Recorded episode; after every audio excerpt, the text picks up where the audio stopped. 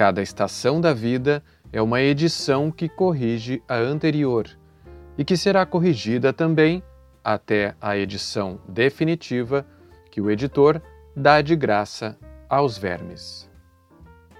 Machado de Assis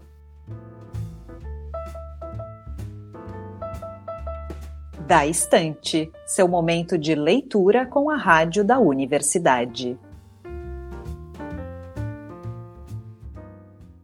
Olá, queridos ouvintes, estamos chegando com o Da Estante. Eu sou Liz de Bortoli e domingo é dia de ler Memórias Póstumas de Brás Cubas do Machado de Assis com vocês. Para quem perdeu algum dos episódios com os capítulos anteriores, é só buscar o programa no site da Rádio da Universidade, em radio.urgs.br, no Lumina Podcasts e nas principais plataformas de áudio.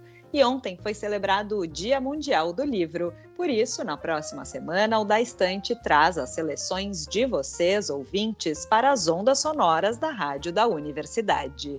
Fiquem ligados a partir de amanhã, às 10h10 da manhã, com reprise às 8 horas da noite no Da Estante. Só pelos 1080 AM e pelo site radio.urgs.br.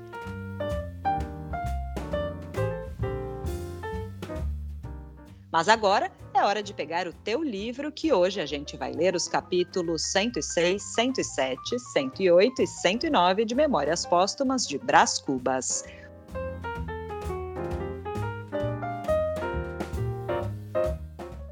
Hoje, contamos com a participação do jornalista Vitor Dil, responsável pelo portal Literatura RS.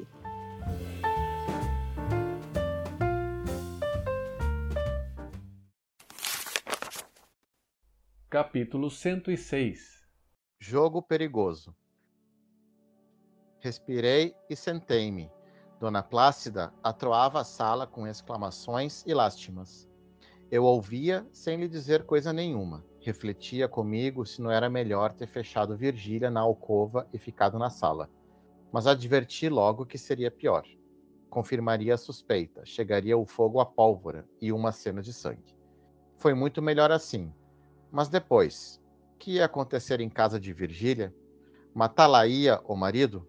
Espancá-la-ia? Encerrá-la-ia? Expulsá-la-ia? Estas interrogações percorriam lentamente o meu cérebro, como os pontinhos e vírgulas escuras percorrem o campo visual dos olhos enfermos ou cansados. Iam e vinham com seu aspecto seco e trágico, e eu não podia agarrar um deles e dizer: És tu, tu e não outro. De repente, vejo um vulto negro. Era Dona Plácida, que fora dentro enfiar a mantilha e vinha oferecer-se-me para ir à casa do Lobo Neves. Ponderei-lhe que era arriscado, porque ele desconfiaria da visita tão próxima. Sossegue, interrompeu ela. Eu saberei arranjar as coisas. Se ele estiver em casa, não entro. Saiu, e eu fiquei a ruminar o sucesso e as consequências possíveis. Ao cabo, parecia-me jogar um jogo perigoso e perguntava a mim mesmo se não era tempo de levantar e espairecer. E então sentia-me tomado de uma saudade do casamento, de um desejo de canalizar a vida. Por que não? Meu coração tinha ainda que explorar, não me sentia incapaz de um amor casto, severo e puro. Em verdade, as aventuras são parte torrencial e vertiginosa da vida, isto é, a exceção. Eu estava enfarado delas. Não sei até se me pungia algum remorso, mas pensei naquilo. Deixei-me ir atrás da imaginação. Vi-me logo casado, ao pé de uma mulher adorável, diante de um baby que dormia no regaço da ama, todos nós no fundo de uma chácara sombria e verde, a espiarmos através das árvores uma nesga do céu azul, extremamente azul. Capítulo 107 Bilhete Não ouve nada, mas ele suspeita alguma coisa. Está muito sério e não fala. Agora saiu. Sorriu uma vez somente para Nhonhô, depois de o fitar muito tempo, carrancudo. Não me tratou mal nem bem. Não sei o que vai acontecer. Deus queira que isto passe. Muita cautela, por hora, muita cautela. Capítulo 108 Que se não entende. Eis aí o drama, eis aí a ponta da orelha trágica de Shakespeare. Esse retalhinho de papel, garatujado em partes, machucado das mãos, era um documento de análise que eu não farei neste capítulo nem no outro, nem talvez em todo o resto do livro. Poderia eu tirar ao leitor o gosto de notar por si mesmo a frieza, a perspicácia e o ânimo dessas poucas linhas traçadas à pressa, e por trás delas a tempestade de outro cérebro, a raiva dissimulada, o desespero que se constrange e medita por que tem de resolver-se na lama ou nas lágrimas? Quanto a mim, se vos disser que li o bilhete três ou quatro vezes, naquele dia acreditai-o que é verdade. Se vos disser mais que eu reli no dia seguinte, antes e depois do almoço, podeis crê-lo. É a realidade pura. Mas se vos disser a comoção que tive, duvidai um pouco da asserção, e não a aceitei sem provas. Nem entanto, nem ainda agora cheguei a discernir o que experimentei. Era medo e não era medo. Era dó e não era dó. Era vaidade e não era vaidade. Enfim, era amor sem amor. Isto é, sem delírio. E tudo isso dava uma combinação assaz complexa e vaga, uma coisa que não podereis entender, como eu não entendi. Suponhamos que não disse nada. Capítulo 109 O filósofo. Sabido que reli a carta antes e depois do almoço, sabido fica que almocei, e só resta dizer que essa refeição foi das mais parcas da minha vida. Um ovo, uma fatia de pão, uma xícara de chá. Não me esqueceu esta circunstância mínima. No meio de tanta coisa importante obliterada, escapou esse almoço. A razão principal poderia ser justamente o meu desastre, mas não foi. A principal razão foi a reflexão que me fez o Quincas Borba, cuja visita recebi naquele dia.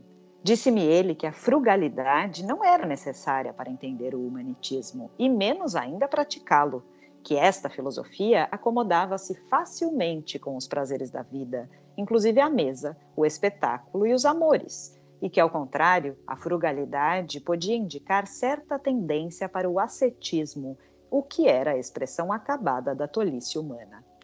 Veja São João, continuou ele, mantinha-se de gafanhotos no deserto em vez de engordar tranquilamente na cidade e fazer emagrecer o farisaísmo na sinagoga.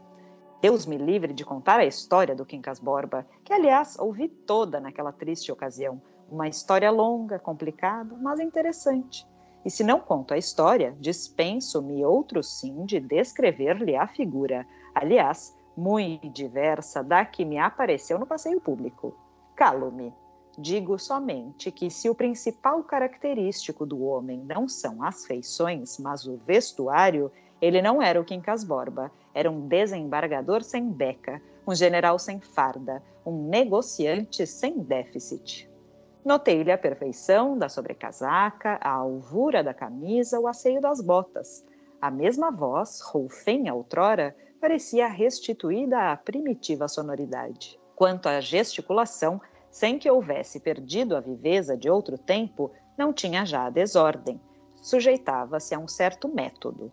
Mas eu não quero descrevê-lo. Se falasse, por exemplo, no botão de ouro que trazia ao peito e na qualidade do couro das botas, iniciaria uma descrição que omito por brevidade. Contentem-se de saber que as botas eram de verniz Saibam mais que ele herdara alguns pares de contos de réis de um velho tio de Barbacena. Meu espírito, permitam-me aqui uma comparação de criança. Meu espírito era, naquela ocasião, uma espécie de peteca. A narração do Quincas Borba dava-lhe uma palmada, ele subia. Quando ia cair, o bilhete de Virgília dava-lhe outra palmada, e ele era de novo arremessado aos ares. Descia e o episódio do passeio público recebia-o com outra palmada, igualmente rija e eficaz. Cuido que não nasci para situações complexas. Esse puxar e empurrar de coisas opostas desequilibrava-me. Tinha vontade de embrulhar o Quincas Borba, o Lobo Neves e o bilhete da Virgília na mesma filosofia e mandá-los de presente a Aristóteles. Contudo, era instrutiva a narração do nosso filósofo. Admirava-lhe, sobretudo, o talento de observação com que descrevia a gestação e o crescimento do vício, as lutas interiores, as capitulações vagarosas, o uso da lama. Olhe, observou ele, a primeira noite que passei na escada de São Francisco, dormia inteira, como se fosse a mais fina pluma. Por quê? Porque fui gradualmente da cama de esteira ao catre de pau, do quarto próprio ao corpo da guarda, do corpo da guarda à rua. Quis expor-me finalmente à filosofia. Eu pedi-lhe que não. Estou muito preocupado hoje não poderia atendê-lo. Venha depois, estou sempre em casa. Quincas Borba sorriu de um modo malicioso. Talvez soubesse da minha aventura, mas não acrescentou nada. Só me disse estas últimas palavras à porta. Venha para o humanitismo. Ele é o grande regaço dos espíritos, o mar eterno em que mergulhei para arrancar de lá a verdade. Os gregos faziam-na sair de um poço. Que concepção mesquinha, um poço! Mas é por isso mesmo que nunca atinaram com ela. Gregos, subgregos, antigregos, toda a longa série dos homens tem se debruçado sobre o poço para ver sair a verdade, que não está lá. Gastaram cordas e caçambas, alguns mais afoitos desceram ao fundo e trouxeram um sapo. Eu fui diretamente ao mar. Venha para o humanitismo.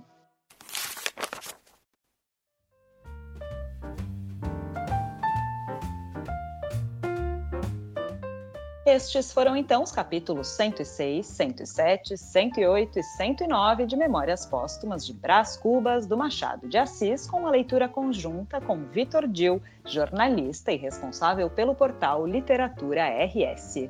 Lembrando que no próximo domingo, às 6 da tarde, a gente segue com a leitura dos capítulos 110, 111 e 112 do livro, e de amanhã até sexta-feira, às 10 e 10 da manhã e às 8 da noite, a gente volta com o da estante com as leituras escolhidas e enviadas por vocês, ouvintes do programa. E manda para nós suas dúvidas, comentários ou sensações sobre a leitura no e-mail daestante.urgs.br ou nas redes sociais da Rádio da Universidade, que a gente quer saber o que vocês estão achando. Amanhã a gente volta então. Até lá! Neste programa trabalharam Liz de Bortoli, Mariana Sirena e Júlia Córdova.